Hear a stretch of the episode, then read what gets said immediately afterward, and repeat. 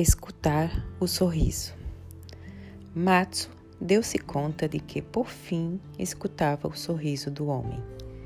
E ele sempre tinha modos melódicos de falar, cuidado em como falava, para ser embelezado ao modo de ela ver. A cega, mais do que nunca, entendia o que era conhecer alguém e começava a dizer: Conheço-te. Era a maneira mais exata que tinha de afirmar que o via. O homem chegava a corar, envergonhado com o seu corpo, com a sua simplicidade diante da mulher que aprendera a amar. No mais genuíno amor, todas as pessoas se envergonham. A cega dizia, porque um sentimento tão profundo transcende a valentia. Era como se declarava também. E ele, deitado ao seu lado, sorria e ela, sem se cansar, sabia que ele sorria, incapaz de conter a alegria de estarem juntos.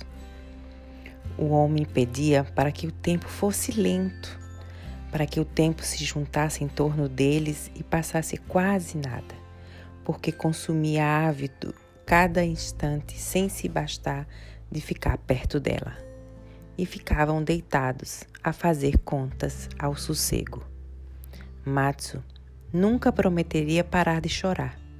Acalmara, mas sabia bem que a felicidade se compunha da soma de muita tristeza também. Carregaria essa tristeza no seu pranto respeitoso, espaçadamente. E chorar seria também a sua mais íntima prova de gratidão.